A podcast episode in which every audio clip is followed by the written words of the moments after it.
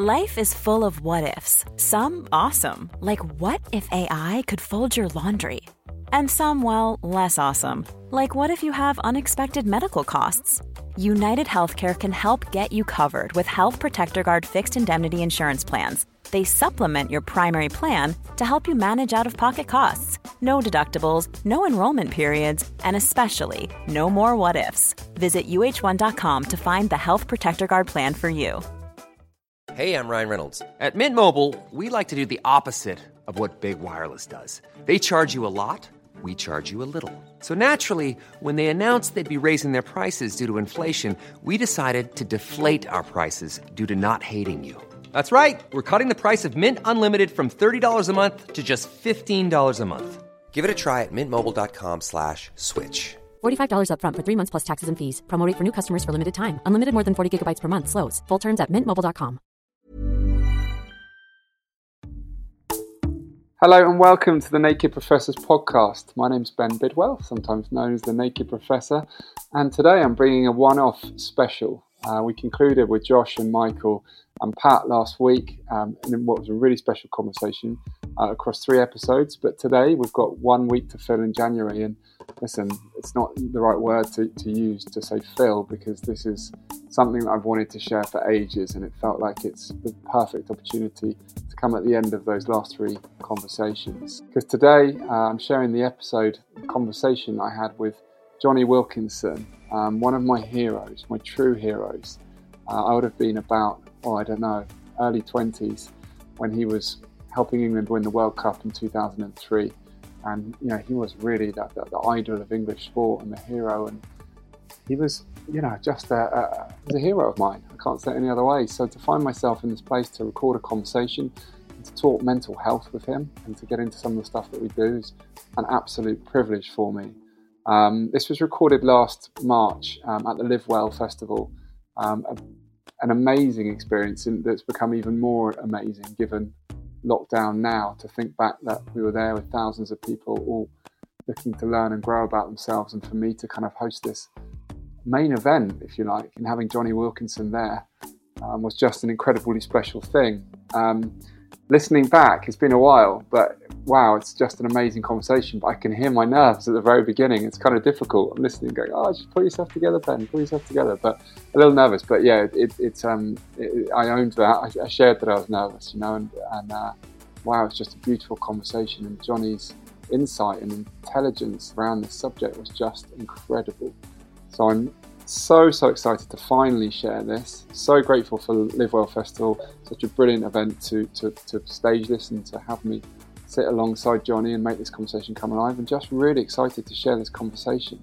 Why it matters so much to me is because, as we discussed in this podcast, Johnny's someone who fulfilled his dreams. You know, as a young boy, he wrote out his dreams that he wanted to win the World Cup and play for the Lions, or whatever the intricacies were, but fundamentally just just go and achieve in the world of rugby. And as he talks in this in this conversation, as he says in this conversation, the day after he won the World Cup, or England won the World Cup, was a very empty day for him uh, because it was kind of like, is that it? And for him to be able to sit there, very few people can, can say what he says in terms of he achieved his dreams.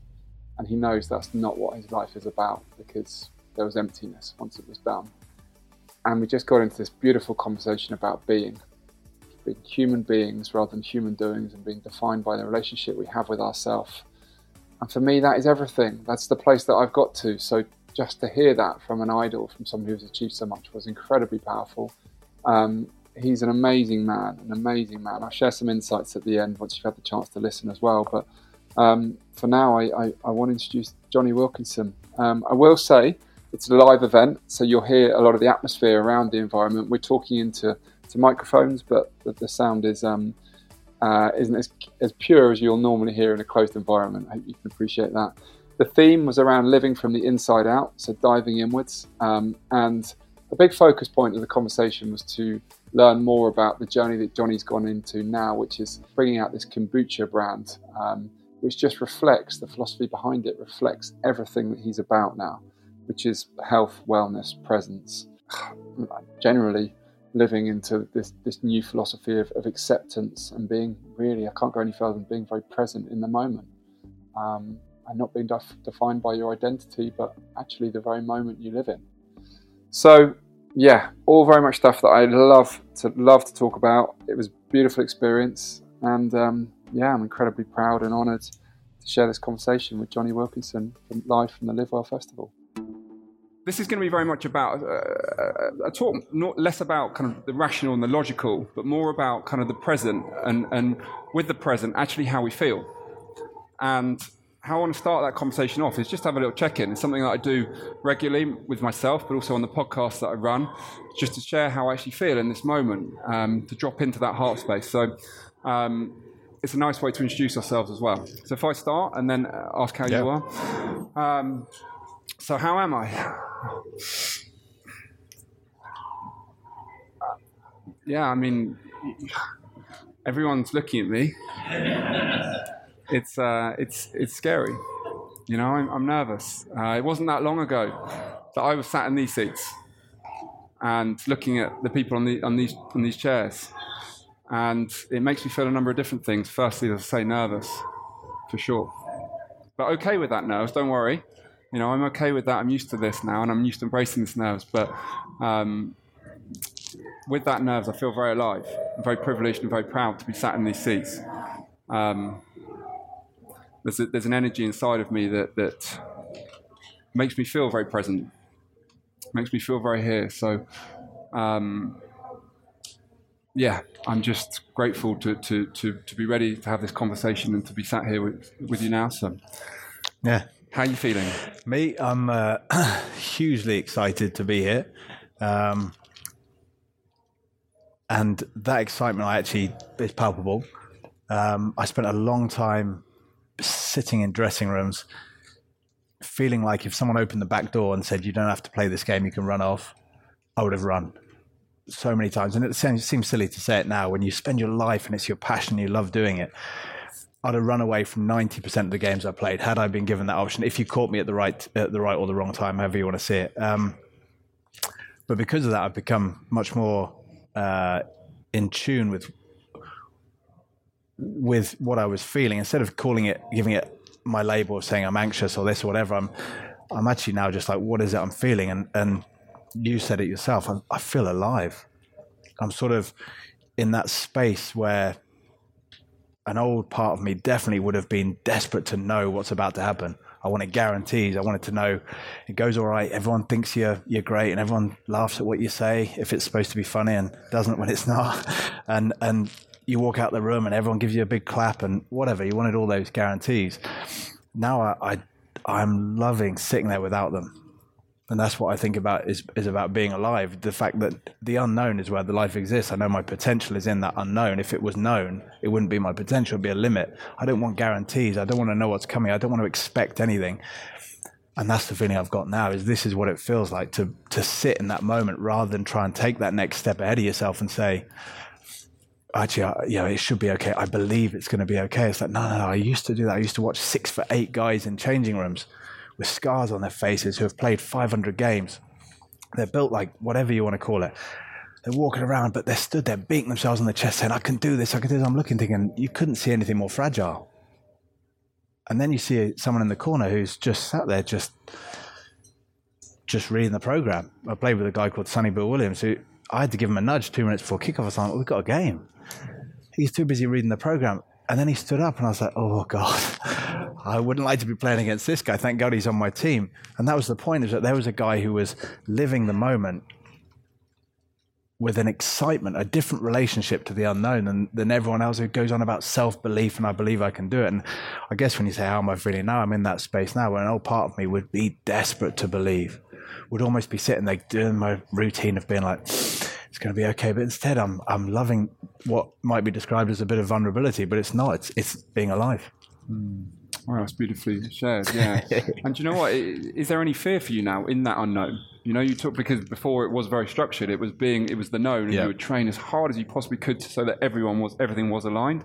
And now you're sitting in this space where it's like, do you know what? I don't know, and I don't know how this conversation is going to go. Yeah. Is there fear in that for you, or have you learned to just be okay with it?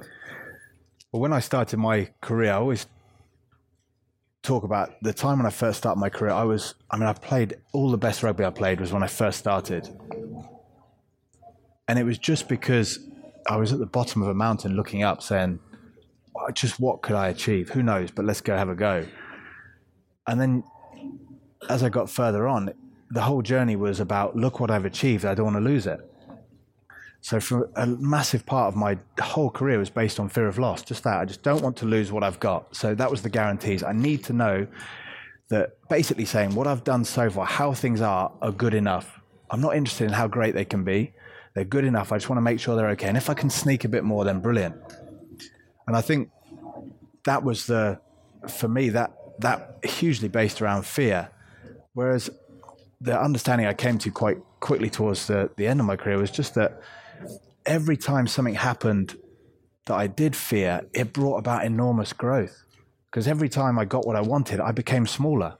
Every time people are, I, I, at a certain point in my career, I was surrounded by teammates who were so scared of me, they just said yes to whatever I said. They weren't scared of me physically, but of the, the way that people painted a picture of me, they came in and just sort of went, oh, Christ, we better do that. So whatever I said, they agreed with. And I became smaller and smaller and smaller as the team did because I just wasn't getting challenged in any way. I used to sit there in changing rooms wishing that the, the team that's coming brought their second team, or maybe one of their players is going to get injured, or maybe they'll have an off day just because I wanted to sneak through it. Whereas towards the end, I was sat in change rooms being like, I hope they bring it today. Because if they go to that level, I've got to go to that level and I've got to find out what I'm worth. So, in a way, there is no fear because whatever I used to fear is now what I'm craving. I want to be challenged. I want that feeling. I want to know. I want that feeling if, if you know, if maybe there isn't the standing ovation when I leave the room. Maybe it's pure silence. I'm walking out down the middle going, oh my God, but then that's beautiful. It's a venture into a new space of life. And for one, so for so much of my life, I just wanted what I already knew. And basically, what you're trying to say is, well, if I've already understood it and I just keep getting it, I'm just going to get smaller, I'm going to experience less and less life. So, no, in a way, I love the fear now. I just, and therefore, it's no longer fear. So where does fear show up for you? I mean, in the past, you're in the changing room with these six foot eight guys with scars all over their faces, and you're looking around thinking, you know, geez, this is a challenge here. Yeah. Um, how are you embracing fear now in today's life? Mostly physical. Right. So, for that, I mean, situations where I feel physically might be a threat, and, and physically to my family, I guess, and to those around me. I think, well, not just family, but that family extends out. But yeah, mostly that. I, I see things on a physical level. I have that on a because the rest of it is my identity, and that's been my entire journey. It's just been realizing that when I became self-important, by that I kind of not that I thought I was great, but just that I really thought I knew who I was. That became I confused that with physical safety. So this is a brilliant place. I've been around the, the event a little bit, and just it looks so cool, and so much of it I think relates to to stress. And I've, I've been very deep into this, and the, the concept about as a as a, a an animal or whatever or a human being is that when you're physically under stress, threat, you deal with it, and quite quickly it dissipates. But when your identity is under stress, all your goals and your ambitions and your position, your reputation, all the things you've got, you're constantly under a, bit less stress, but constant drip feeding that stress reaction, and, I, and it just causes chronic problems. And that's what I was doing. I built myself up. This is who I am.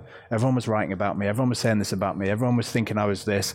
So I had this thing of who I was, and it was no, that became so sure that any threat to that, if I read in the paper about another player who's coming up and doing really well, I'd get panic attacks because my my identity was like literally like you're going to kill me. This guy's going to kill me. So I spent my life doing that, walking along, everything's fine. I'd hear someone on the radio, and suddenly I'm like, oh my God, I've got to, got to do something. That just got bigger and bigger and bigger. And uh, I haven't hid the idea, and I certainly wouldn't. Is that I, I had suffered from mental health issues from about the age of four or five through to probably about, yeah, maybe 32, something like that. And all of it was, was based on loss. But as I built this identity of who I was, it just came from everywhere. I mean, everything was a threat to, to me. And so I don't have that idea of who I am anymore. Um, I've got nothing to lose on that respect, but from a body perspective, I have that's my route into life. I don't really want to lose that. Hmm.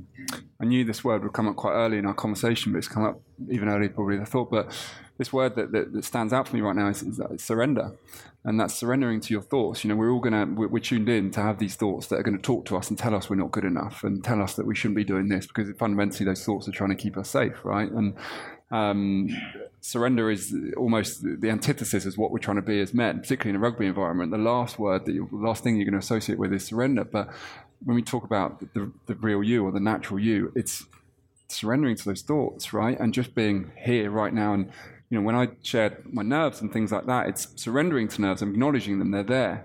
But actually, I'm just here, me, and just saying what I'm saying and having this conversation with you. And what will happen will happen, then we walk out. Yep. And in that place is freedom.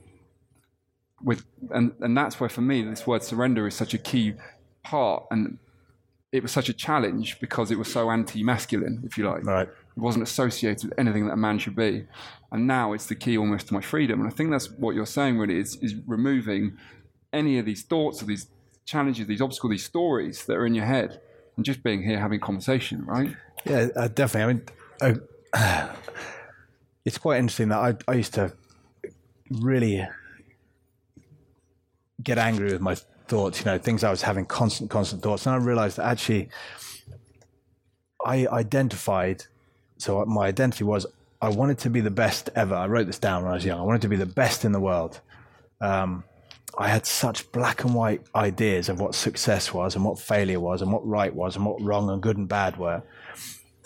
And at the same time, I wanted to be the most peaceful being you could possibly have. Now, this I this me I didn't realize until I got deeper into it that all those ideas, that identity was controlling my thought process.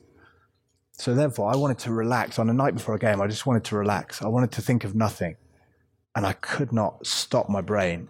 And yet, my thoughts were I wanted to be the best in the world, and my my mind was looking around for any threat, saying, "Well, hold on, if you have you done enough? Have you done enough kicking? What about that one you missed there? And what about that team? What about last week? Have you done enough preparation?" Now I'm trying to tell my mind to let let go and let me be, but I'm the one that's created that identity. I wanted to be the best, and now my mind's doing the best it can. So I think that I think sometimes the ego gets a bad rap. It's just the mind is doing whatever we've asked it. But if we're not conscious of what we've asked it, we're not going to be happy with what it's doing.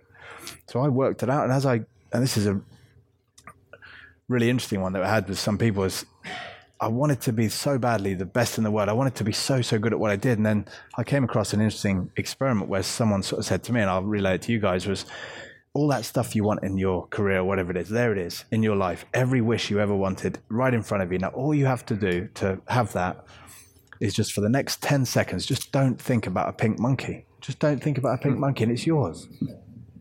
And that was ludicrous because I'm thinking that's what I wanted in my career. I wanted to be at my best. I wanted to feel brilliant and beautiful. And yet I couldn't even control. Someone else owned my thoughts. Someone stood over there I'd never met before, totally owned me. And on the field, I wanted to be totally responsible for my own performance. And yet I was owned by everything happening around me, whether, um, I don't know, the coach said a certain word, whether I read something in the newspaper. These things owned me instead of me owning my own mind. So as soon as I let go of that self importance, suddenly if you say to me, don't think about this, I don't think about it. Mm. Because you get your, your choice back. Now, from, that was an interesting realization what's potential. And I think this idea about you've got to fight for everything. People say things like, this is your this is your opportunity. This is what you really want. This is your dream. You've got to fight for it. It's like, but hold on. If you ask anyone when you're at your best, what does it feel like? It's like, I feel effortless. I feel light. I feel engaged. I feel connected. I feel energized. Are you fighting? No. So if you really want something, why not perform for it? Don't fight for it. But the whole of life is built around this idea that fighting, like you said, is masculine. But the opposite of fighting is acceptance or surrender. But it gets a bad rap because it sounds like giving in. But it's not. It's basically just saying that this moment now is as it is. Once I accept that, I can start doing something with it. If I resist it, like I did for most of my career, I spend my life angry, frustrated, and fighting. Which, if you ask me, how do I perform when I'm in that state? I'm reckless. I'm all over the place. Sometimes it very rarely, but sometimes it works. The rest of the time, I just cause havoc. Right. What about when you're at your best? Now, what would you choose? I'd choose to be like that, inspired as much as I can in my life. How much of your life are you spending like that about that? So yeah, I, I, I totally agree. You go into that space of vulnerable acceptance, and it allow it gives up this amazing inner environment of just opportunity. Mm. Do you feel like you're getting owned by your microphone right now? Because it's It's yeah. I feel like I might need to break it a little bit or bend it. What's that like? People tell me. Can you hear me if I'm here? yeah, yeah, yeah. We can all hear you fine. It was only I could just Yeah, you just- can hear it rubbing against my face. No, it's fine though. It's all good. try that. Okay. Um, so Yeah. you're good. And so, um, what I find so interesting, really, about all this, because obviously you, you, you've, you've gone right into all this stuff, and it's, it's deeply fascinating, and I'm totally on, on board with everything you say. And I think it's it's a it's a beautiful and amazing message, by the way. But and, and I feel like society is intrigued by it and wants to know more, and it feels life is going more this way. Um, is there space for it in a rugby environment? Do you, do you feel, you know, is this concept of, of um, surrender or acceptance that if you go out and perform your best with freedom and you lose and that's okay because you did your best, is that is that possible? Because it is a results driven industry, right? I think the the best way to, to talk about this from my perspective is just that it's it's already happening. Okay. It's it's not is there room for it or is there not? It's just that it is already happening. Yeah. And for example, if you ask if you ask anyone on a field now when they go out and and sort of playing at the, they're at their best, whether they win or lose, you ask them how they are in that moment, they'll tell you, I already I feel beautiful. Hmm. I feel engaged or whatever. So in that in that space, you're already accepting everything. For example, go, before the game, I'd sit in the change room and think, what if this happens? What if that happens? What if this happens? What if that happens? Oh, hold on. All these things to fear. Now, in the game, 10 minutes into the game, all those things that were possible to fear are still there. They could still happen. But why are, why are we no longer stressed about them? Just because they've been accepted. So it's not that we need to accept is that when we're at our best, everything's already been accepted anyway. So it's actually, it's not a case of trying to achieve something. It's looking at what's already happening. It, I'm, I do this all the time. You know, I think if I'm having, if I get fears about what's coming, I just ask myself, have I for one millisecond been able to feel great in the last day? It's like, well, yeah, then it's possible. Hmm. It's already happening. The, I, I, like I said, I go into this deeply, but our bodies and everything is accepted to be here right now. It's why it's happening. The only thing that hasn't is the identity of who we think we are. And it's like, so I think it's really important to help people understand it's nothing you have to do. You're already doing it. You just need to listen to the bits you're already doing. So, yeah, I, I do. I think there's point a place for it in rugby in terms of how you talk about it. I think you just have to talk about it in the right way. If you go into a rugby change room now and say, or any sports change room, saying how many people in this change room now are suffering from fear of failure, you'll get 95% hands go up. You go, well, hold on, who wants to feel fully engaged and involved in their life and, and feel excited about the unknown? You'll get 100% hands in the air. It's like, well, let's go on this journey. Because whatever's happening right now, it isn't working. Because 10 years ago, you'd have got 95% people saying, I'm suffering. Now you'll get 95% of people saying, I'm suffering. It's, it's yeah, there is, there is, there's been no, no great shift. Yeah, just tell me that. Yeah, Perfect. Thanks. Yeah. Freedom. Hey, Um, what about checking in, in in in that environment? You know, actually showing how you feel. Because traditionally, is you know, we I guess man up. You know, we're all, we're all feeling fear, but none of us would say it, and we crack on and, and, and get on with it. And um, for me, one of the most liberating parts of my journey has been to acknowledge how I feel and to, to, to understand I'm not defined by it, to understand it's just a temporary thing. And with that, there's freedom. You know, when I sit here and say, God, you know, the reality is I'm nervous. I'm sitting with this this legend who you know, everyone's come to see, and you know, who am I to conduct this interview and all these these stories? Um, when I just own that, yeah, I'm, I'm pretty nervous. That that's that's a form of freedom too. And I, you know, in, in that sports world, could we, could we, because we, I did a, uh, an interview last week with a footballer, and he said that he felt that if 90% of the time, if you went to your manager and you said, I'm struggling this week with something in my family life or, you know, whatever it is, then 90% of the time you'd be dropped. You're not in the space to, to play this week. And, you know, and we laugh and, and, getting this, and it's, but it's also very sad, isn't yeah, it? definitely. Yeah. because there'll be you share that someone's sharing their truth but there'll be a lot of people in that change room who are feeling the same but are just burying it and are carrying the weight onto the pitch whereas the one who shared it is at least then i mean Yep. able to express it and move on right Yeah, definitely. The the um, from my perspective, it's it's just about redefining certain terms, um, because some of the definitions around at the moment I find are so illogical.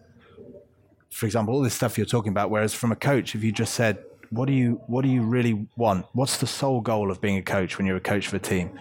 You want the best of every individual out there, and you want the best, therefore, the best of the team. So you do anything it takes to get the best of that individual. Now, as a coach, if you've already got ideas about what the best of an individual is, you've decided their potential, then you're going to decide what's right and wrong for them. You're not going to get the best out of them. It's all about you. So the most open person around has to be the coach. Hmm. The most so the person that goes on the biggest journey is the, is the leader that goes on that journey of, of exploration. I, it's it's amazing how many people get disappointed because they talk about I know what I'm capable of. It's like, well, what sort of a life is it if you've already decided you know what you're capable of? Where's the inspiration? Where's the surprise? Where's the shock? Where's the awe? The whole point about potential is you've got no idea what it is.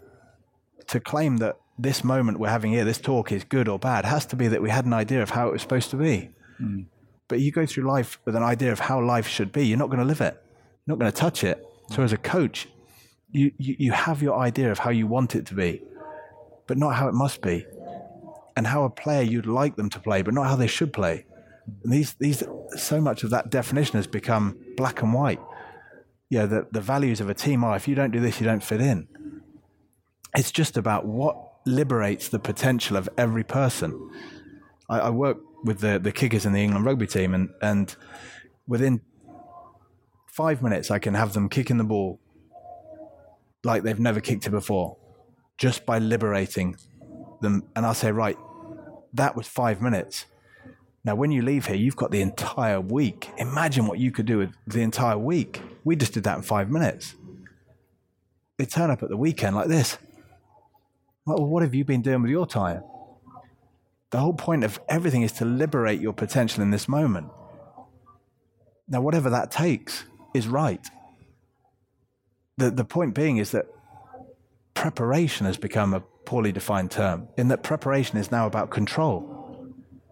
Instead of preparing the next, the, the future version of you to be absolutely open to exploring. So I look at who I consider to be geniuses on the sports field, and you watch them and they just flow. They don't have an idea of how it should be. They take what they get, they accept it, and then they just do something with it. And it makes you feel like this is it's it is it's beauty in action. And I think I think when you look at those guys, you have to sort of ask yourself, well, hold on, how does a how does beauty look to a coach? What does grace look like to a to a player? What does it look to be like in that beautiful space of genius in the changing room before the game? And I think you go into change room nowadays, like I said, I walk into change room and I feel like this is it's it's definitely not beautiful. What I'm saying, yeah, it's it's a lot of fear and a lot of sort of musts and shoulds and, and survival and get through and make it through and and you know all this kind of just it, and then you ask yourself what's happening on a bigger picture and it's pretty much communities doing that to each other mm. Yeah, I totally hear you. And I think what, what, what is so lovely about this journey that we're talking about and all the stuff that you're, you're talking about now is that you're now putting this into the next stage of your life, right? You've, you've, you've learned a lot of these philosophies that you've realized serve you much better, that allow you to be much more present, which, you know, as we're discussing in, in the, in the presence is where the, the beauty lies, is, is where the freedom and the liberation lies. And you're channeling that into the work that you do now, right? And, and you know, this was a quite wasn't an easy interview for me in many ways, but it was easy in, in, in that I'm so in tune with your message, but also that the work that you're doing is totally aligned with all this message that you're sharing now, right? And that we, we use this as an example in that the kombucha brand that, you, that you, you've brought out is, is very much um, one of the philosophies is about sipping it, tasting it, stopping it, drinking it very slowly, uh, actually embracing each you know each moment you taste it, not just chugging it down, putting it down, and cracking on, which we do with so much food. You know, I'm aware of it. Sometimes I'll be on my phone with the TV on and having a conversation with, with a friend whilst I'm having this food, and I, I might as well have eaten anything because I didn't taste one bit of it, right? Because I wasn't present.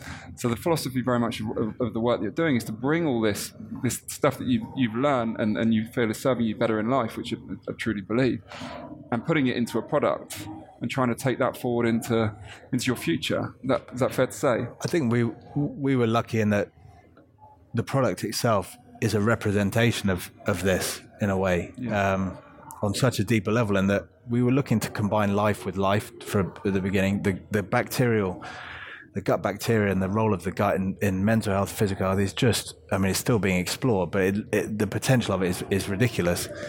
But on a bigger, even bigger picture, you're looking at a product that, as it gets bigger and and grows older, it gets better. It, it gets more powerful. Now, this is a message to society. You just need to look at people walking around saying, as as as I get older, life gets harder. As I get towards the end of my day, life gets. It's I've had a long day. It's like, but this we've got something here which, as it, as it's growing, it's it's just getting bigger and even more vibrant. And I think for that was a huge message. And also the other message was that we wanted to combine this life with life to understand that what what we eat is is essentially our body. It, it I, as a rugby player and as, as a sportsman, you, you're almost convinced that this here has always been here, and that food and and drink, whatever, you just fuel it, and that this this stays as it is for however many years, and then it fades. But actually, as you know, science shows, the body is constantly regenerating. It's coming in and out of existence. Every cell is dying, coming back, is totally regenerate. What we eat from this big to what we are now is just the food we've eaten. So the very nature of like the quality of what goes into you will affect your thoughts, will affect your sensations, will affect your relationship with the world, will affect your your touch, your taste, your movement, everything the way you speak, the way you see other people, it's all coming from this body and it's all made out of this. So I was sat in a change room where, you, like you were saying, I wouldn't care. I just opened up these things and just rammed them down. It was like, oh, whatever, know, it's got to be energy. It's got to be 95% protein.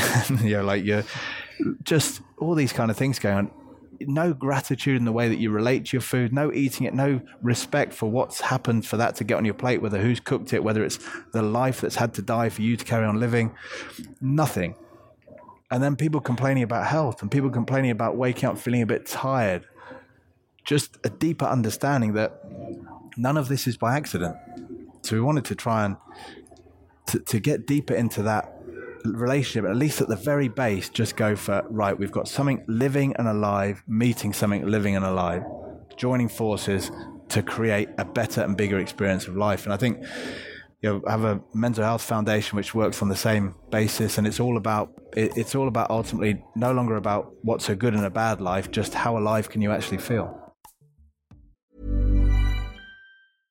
Hey, I'm Ryan Reynolds. At Mint Mobile, we like to do the opposite of what Big Wireless does. They charge you a lot, we charge you a little. So naturally, when they announced they'd be raising their prices due to inflation, we decided to deflate our prices due to not hating you. That's right. We're cutting the price of Mint Unlimited from $30 a month to just $15 a month. Give it a try at mintmobile.com slash switch. $45 upfront for three months plus taxes and fees. Promote for new customers for limited time. Unlimited more than 40 gigabytes per month. Slows. Full terms at mintmobile.com. Life is full of what ifs. Some awesome. Like what if AI could fold your laundry? And some, well, less awesome. Like what if you have unexpected medical costs?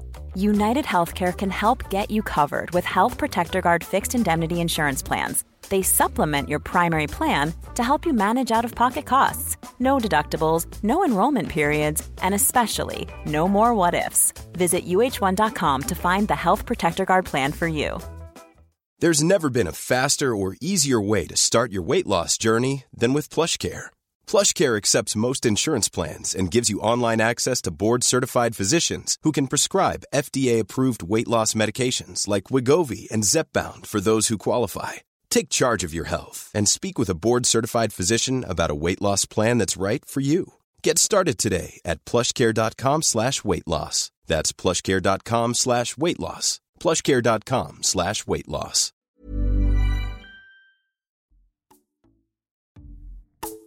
Which actually leads me on to a, a quote that you said, which I just think is is beautiful. Is in line with exactly what you said. You said, "Uncovering my true potential is what drives me." I used to think it was about fitness and doing. Now I see that everything is founded upon health and being. At the beginning, I figured a successful life involved winning caps, trophies, and titles. It was all about what I could achieve and how I was seen by others. Trying to be the best turned out to be such a small and limited journey when compared to the path of revealing my best. The stress, suffering, sacrifice never ended in joy. just more stress and suffering, more pressure, anxiety, and depression. With a limited dimension to explore and the same intense energy driving me, my life has become full of inspiration. And um, yeah, I, I, I, think that's such a, a beautiful and, and, wonderful message in, in a world where we do live in, in this very measurable existence of being defined by what we've achieved. And I even heard you talk about your legacy. You know, we even think about when we go, my legacy will make me happy. and it's like, well, you're no yeah. longer here. To, yeah. How's that going to make you happy if you're not here to, to exist it? But and we, as men, I think there's a huge emphasis on ambition and being, we've got to be ambitious. We touched on this when we were talking before, and that's healthy. And almost the opposite of that, of ambition for me, is gratitude. Yeah. Being present is just being here right now do, doing your thing. So, yeah, can we talk about because obviously you've achieved so much, and you will be whether you like it or not. I guess you will be defined by a huge amount of what you've achieved because it's incredible.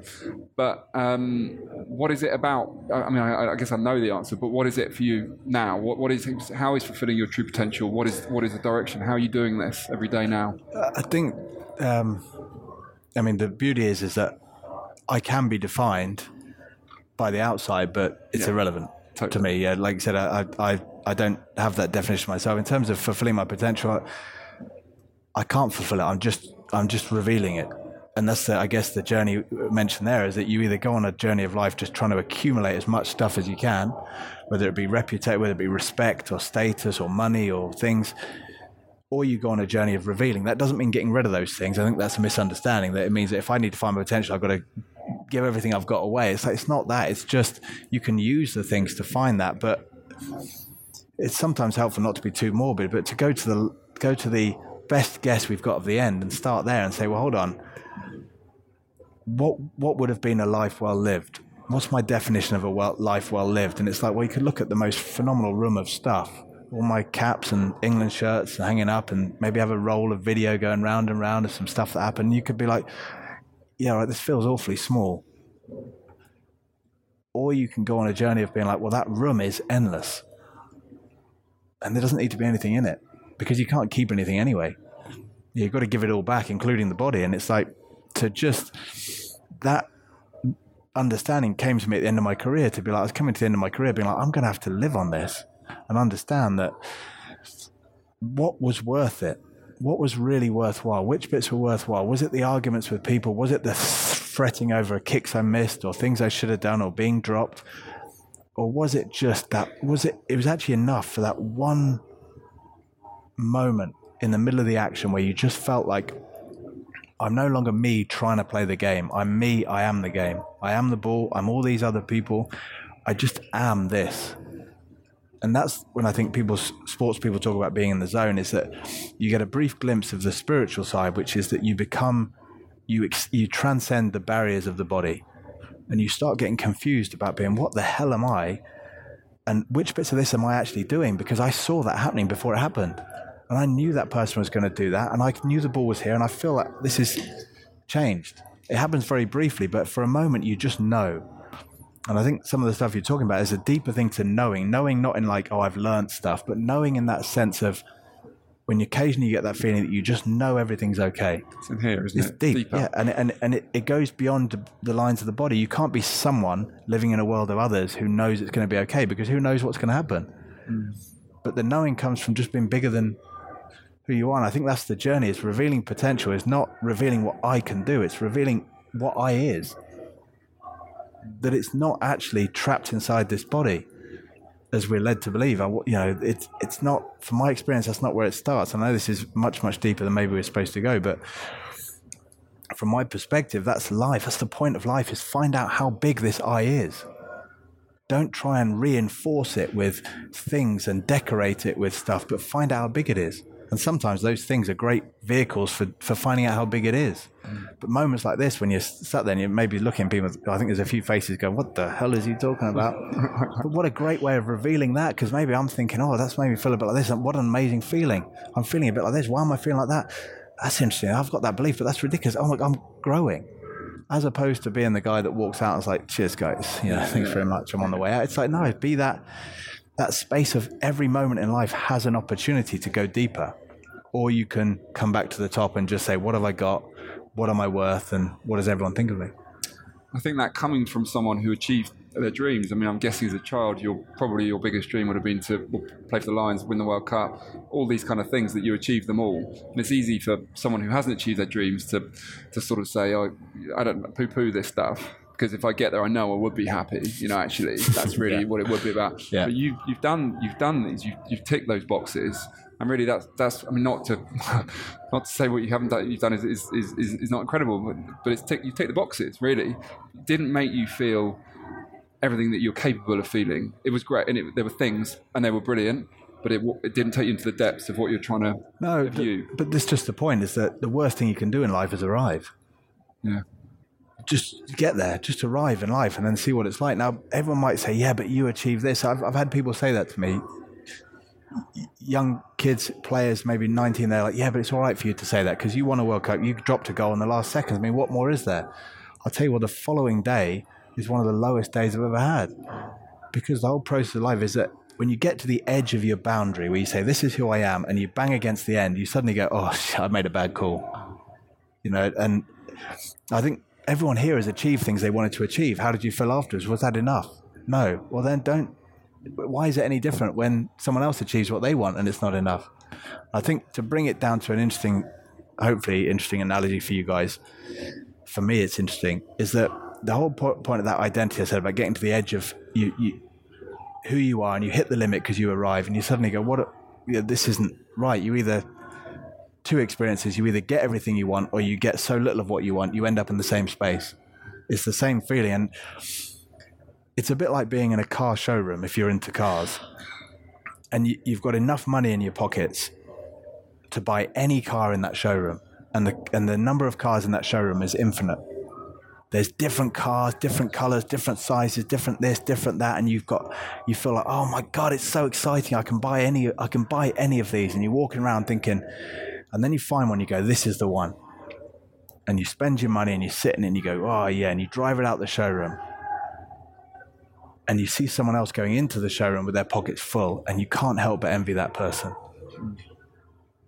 And you can't help but feel like this is amazing in my new car, but ah, it's not as good as it was before I chose it. And this is just the point with me with that identity is that when you're young, it feels like I want to be this guy.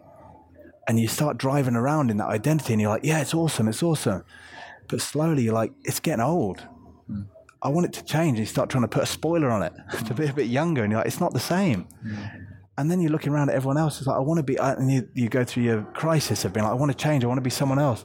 The thing is, is that with choosing an identity, is that you never actually buy a car. You just test drive it, mm. and you can change it whenever you want. You, you, you actually never leave the showroom. We'll spend an entire life going, I could do that one, and you live it for a bit, but you never leave. You, you actually have a virtual experience of identity because we never are who we think we are it's a joke. You're just virtually test driving these uh, phenomenal cars. And if you're driving it, you're like, I hate this, well, then stop driving it.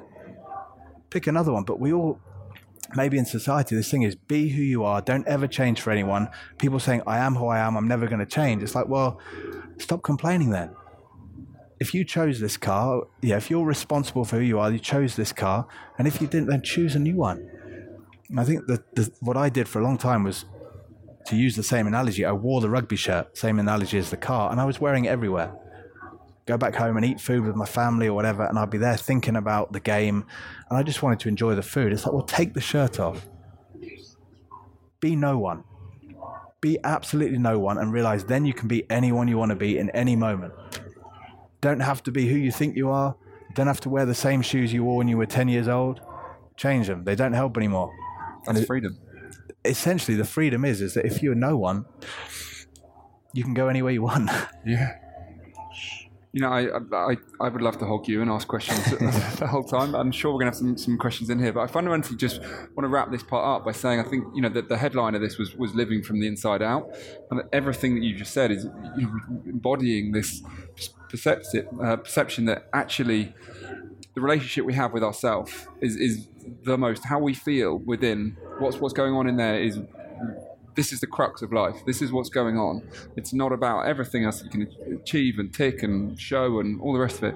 What's that relationship like with yourself? And to, and to live in that, you've got to you've got to know your, your values and, and know who you are and strip away all the, all the rubbish. I think I think it is, but it's really important to also know that because it gets confused sometimes with that idea that you then become just like a witness of your life, and it's for people that like to sit on hillsides and and and close their eyes for twelve hours a day, but it's not. It's it's it's the experience of life. It's a way of integrating into the stuff and and that's the beauty of it. I think it gets misunderstood that if I want to be like that, then I have to step back and watch all these other guys go off and do it, and I'm there going, hmm, "Isn't life great?" But it's not. It's it's it's not about it's not about being peaceful. It's about being fully engaged. It's not about sitting back and being quiet and watching life. It's being so deep in life that there is quiet. And this again, going back to a sport, sporting being in the zone, is that there is pure peace in chaos everything's happening, and yet it's like it's like silence. Mm. Like I said, that knowing, mm. and I think that's really key. Is that yeah, this it, you're right. It is inside, but when you go inside, for me anyway, work out, work inside out, you realize there's never been an out. It's all inside. Mm. And I think that's the revelation. It's not about there's me living beautifully on the inside and I have to ignore the out. It's like I realize that the further I go in, the, the more I expand out. Mm and for me, that's the that's been the beauty. Like I said, I've only got basically two stories. One is when I was properly lost, and one now when I still have to do pretty much what I have to do. I still have to perform, and I still do things, and and I wouldn't swap this moment for anything. Beautiful. Thank you. Pleasure. No, enjoyed it. Um, I don't think we're finished, but we're, we're going to open this up to some questions. Have we got a microphone or how? We've got two, two questions. Two questions. We've got two questions. So, um, can I let you choose? Do you want to? I don't want to. on you. um, how, am I choosing? Well, I mean, Rich, is such a great friend. I, I, I have to ask Rich. Oh, microphone. Is it gone? Can you hear me? Yeah? Richie.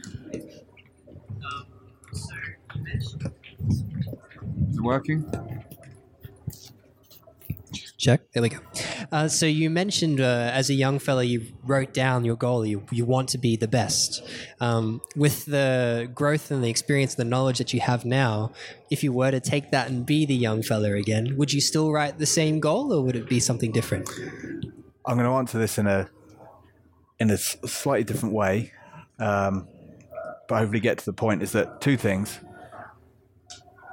Single-minded focus part of that kind of inner inner peace allows for single-minded focus. With single-minded focus, anything is possible.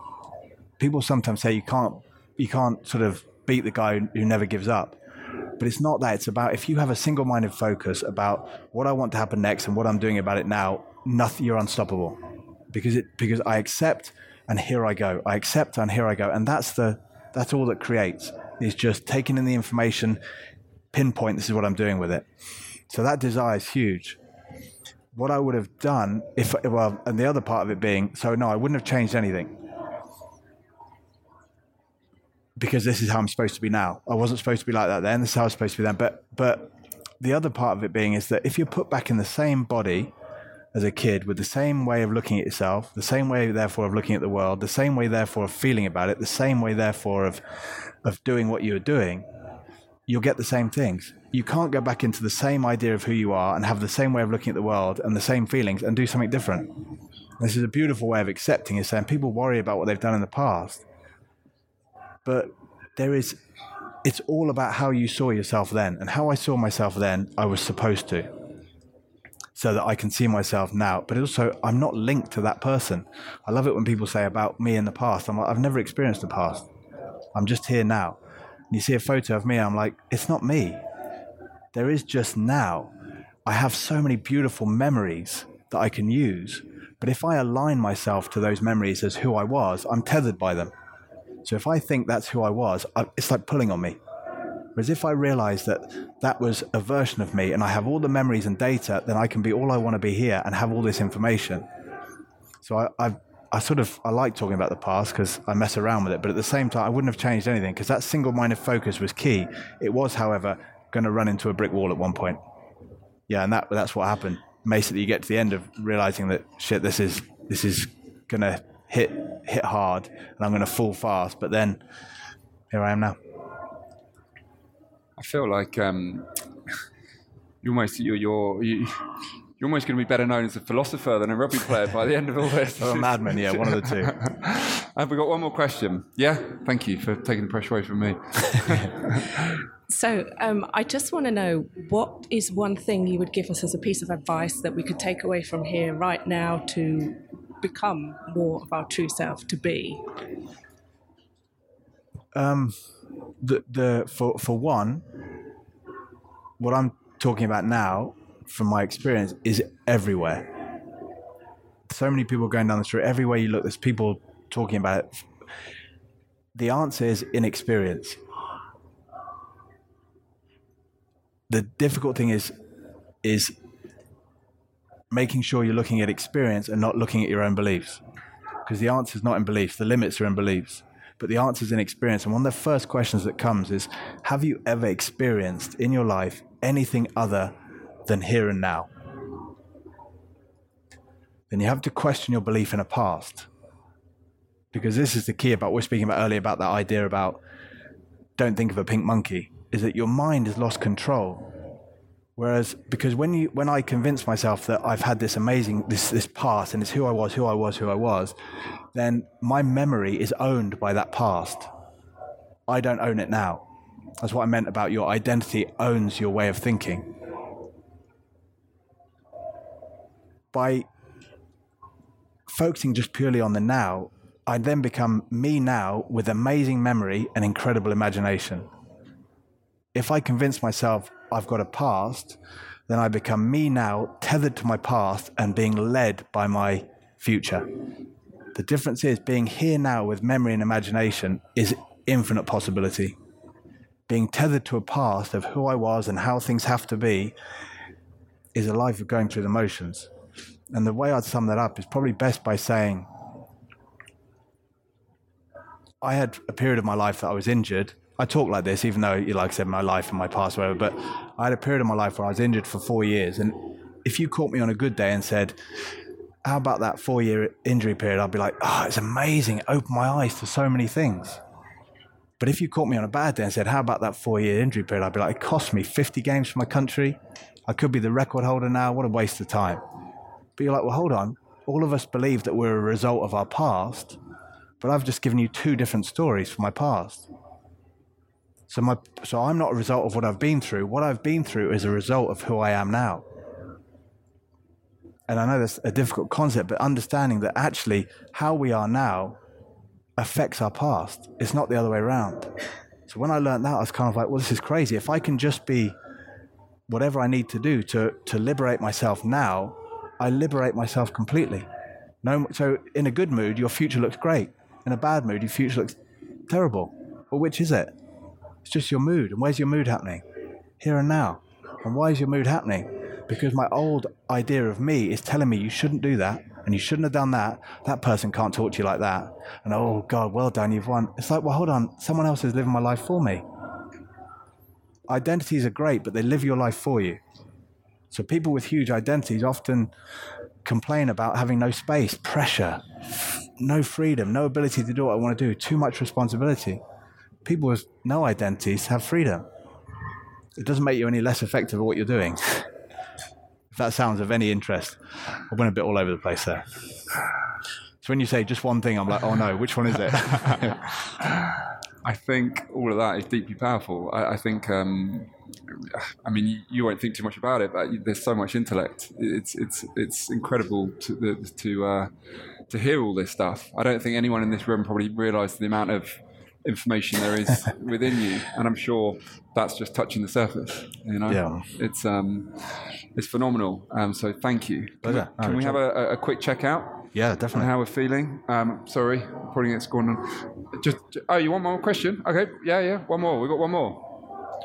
Who's who's? You go. You go. Johnny, Johnny sorted it out.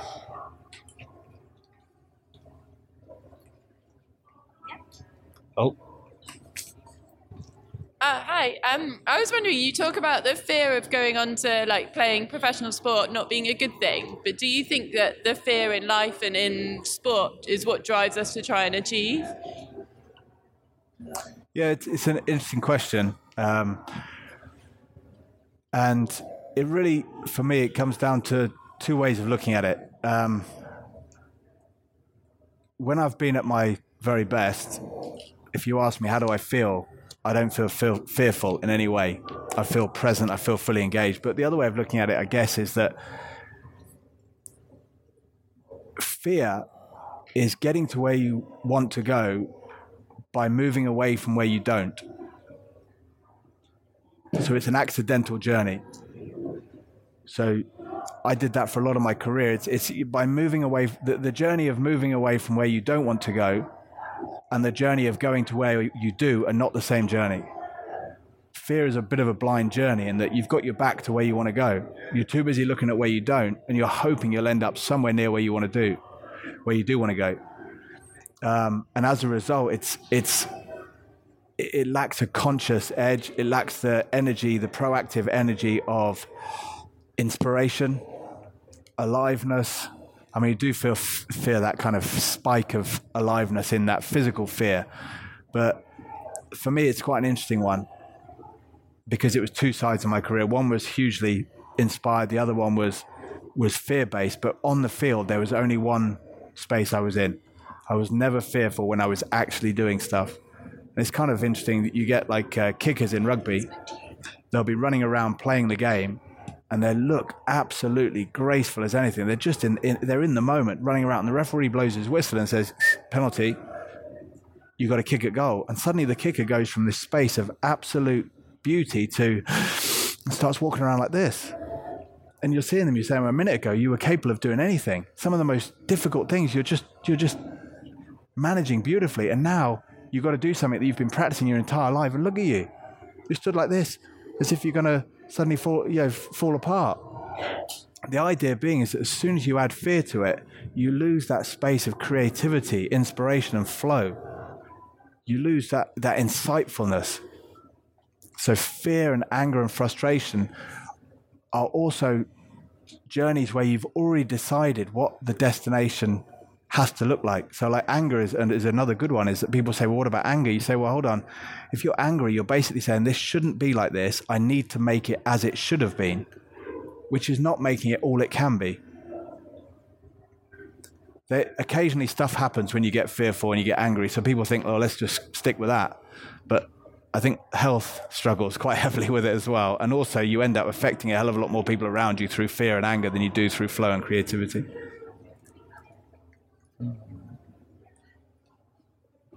Brilliant. Um, every time you, you, you, speak, I'm tuning in. I'm trying. To, I almost want to write all this stuff down with my notepad. Um, it's incredible. Um, let's have a quick check out, and we'll wrap, yep. we'll wrap things up if we can. Do you want to go? How are you feeling? Um, I feel like I've had a bit of a download, if you know what I mean. I feel like uh, something came out of that space about everyone being in this room or whatever that's that's led to something. But on the whole, in the inside, I feel pretty much the same as I did before I started. I feel pretty much excited about whatever's going to happen next. Mm. I'm kind of excited. Maybe on the way out, I'm going to sp- speak to a few people. Maybe I'm going to see some of this place. I have no idea, and I'm kind of really excited about that. Nice. yeah. Go and explore. Yeah, definitely. Um, thank you. Um, I feel this this this kind of mixture of um, sadness that it's over and relief that it's over. you know, it's like I haven't right. screwed this up, but that probably won't ever happen again in my life. Okay. Which I know is just my thought, you know, but yeah. one experience for me to to sit, you know. Uh, um, and have this conversation. So I'm I'm I'm very grateful it happened. But yeah, it's um, just all in all a, a beautiful experience. Yeah, I agree. And, and uh, yeah, really cool. Also, one that I'm really excited that there's there's a there's a man like you championing this message and sharing that people will want to listen to. You filled this room and people have just heard your message, which I think is such a powerful one for humanity and, and going forward and, and helping people to actually live in a more present state all the time, which is a great avoidance of depression, anxiety, all these things. So I, the help that you're going to give people fills me with with, with a lot of hope and. Cool. Um, um, yeah, so thank you very much, Johnny. Uh, big round of applause, Johnny Wilkinson. Thank you. So at the end of that conversation, um, I got the chance to kind of, you know, have a have a quiet word with Johnny again, and just I remember saying to him, just like, "Wow, you know, wow, I was blown away, blown away by his intelligence and his understanding, his perspective. He clearly dug so deep into this work. You know, and I, I was, I'll be honest, sitting in that space, and I felt at times it was my job to try and try and translate what he said in, in as a, a, relatable way as I could because his level of depth and understanding around this stuff probably goes beyond a lot of people's understanding, including my own. So I'm trying to translate it into my own understanding as well. But um, just incredible. And I, I, actually said to Johnny, I said, like, um, I wouldn't be surprised, and I said this in the interview as well, but I really wouldn't be surprised if, if he continues and chooses to share this knowledge that he has inside of him, if he becomes just as well known as a as a as a philosopher around this stuff and as a voice, an expert in the in the field of of mental health and health and wellness as a whole, um, as he was in his rugby career, which was at the absolute top and peak of the game and across the world. Um, so much intellect. It was amazing. It was an honour and privilege for me just to sit and listen. Um, I just felt in sitting there listening his passion because just felt this this energy that he was just tired of living this life of fighting and grinding and hustling and practicing and doing, doing, doing. And it he'd done it for 15 years in his rugby career and it led to many injuries and stresses and worries and a lack of presence. I don't think he'll mind me saying, not that I want to speak on his behalf, but perhaps a lack of presence. And how now just has learned acceptance, acceptance and surrender into the, the very present moment not to be defined by his identity in anything more than other than where he is right now. And there's freedom in that for him. And that's, I think, all he seeks is that full spectrum of, of surrender into nothing more than, than who he is now. And the freedom that brings him is powerful and beautiful. So, wow, yeah, real honor, really powerful moment, a defining moment for me, really to sit on that stage and to have that conversation. Um, so I'm really honoured to share it. I hope you enjoyed it. Um, one other thing that actually I'd love to share at the very end of this is that I really, really resonated with Johnny's analogy of, of when he plays rugby, the fear he had inside of him before, which definitely was present in me, even though I'd never played at a good level. There was still fear. But then once I got on the pitch, and as Johnny said, once he got on the pitch, there was no, no fear anymore. And that's because there was just presence. And there was acceptance of all the fears in that moment. It was just happening now. It wasn't in our heads, it wasn't being thought about. And I think that's a really powerful analogy. You know, so many of our fears are, are wrapped up in our heads when it actually comes to it. It's we're okay. And actually how much of our life we live in our in our heads in, in fear. And actually can we really, really surrender and just just live in a f- more flowing state. And that's what the whole conversation comes down to for me is choosing to live, consciously learning to live, or unlearning our previous values so that we can live in a present state of flow and enjoy that moment without expectation, but just with acceptance. And that for me is beautiful and it's something that I'm constantly trying to work on. So to sit in that space and listen to Johnny, I, I take a huge amount from it myself. Um, and an honour and a privilege. And I hope you enjoyed it. So Johnny's drinks brand is called Number One Living. Um, if you're anything like me, I just love what the brand stands for. I think it's beautiful and amazing. I love the journey he's on. I want this message to go far and wide because I think so many need to hear it. I'm excited for what he can do for, for, more people to hear his message. I'm excited to see if he can have an impact in rugby um, and to follow what he can do with his brand and to bring that philosophy alive through that. So, yeah, thank you to Number One Living for bringing this conversation alive. Thank you to Johnny for everything for being all he is and, uh, and for sharing his message and his insights with me. Thank you to Live Well Festival for just a beautiful, amazing experience. Um, I hope you enjoyed it. Thank you very much. And we'll be back in next week with another roundtable conversation. Uh, this time, another very different conversation. So, we're going to bring something new to you, but a lot of vulnerability, a lot of raw and open emotion. Um, so, thank you. Hope to see you then. In the meantime, if you want to rate, review, and subscribe, and support us in any way you can, I'd be really grateful. Uh, I'm the Naked Professor on Instagram. Podcast is the Naked Professor Podcast on Instagram. And uh, yeah, if you want to share, I'd be very grateful for the, any support. So thank you.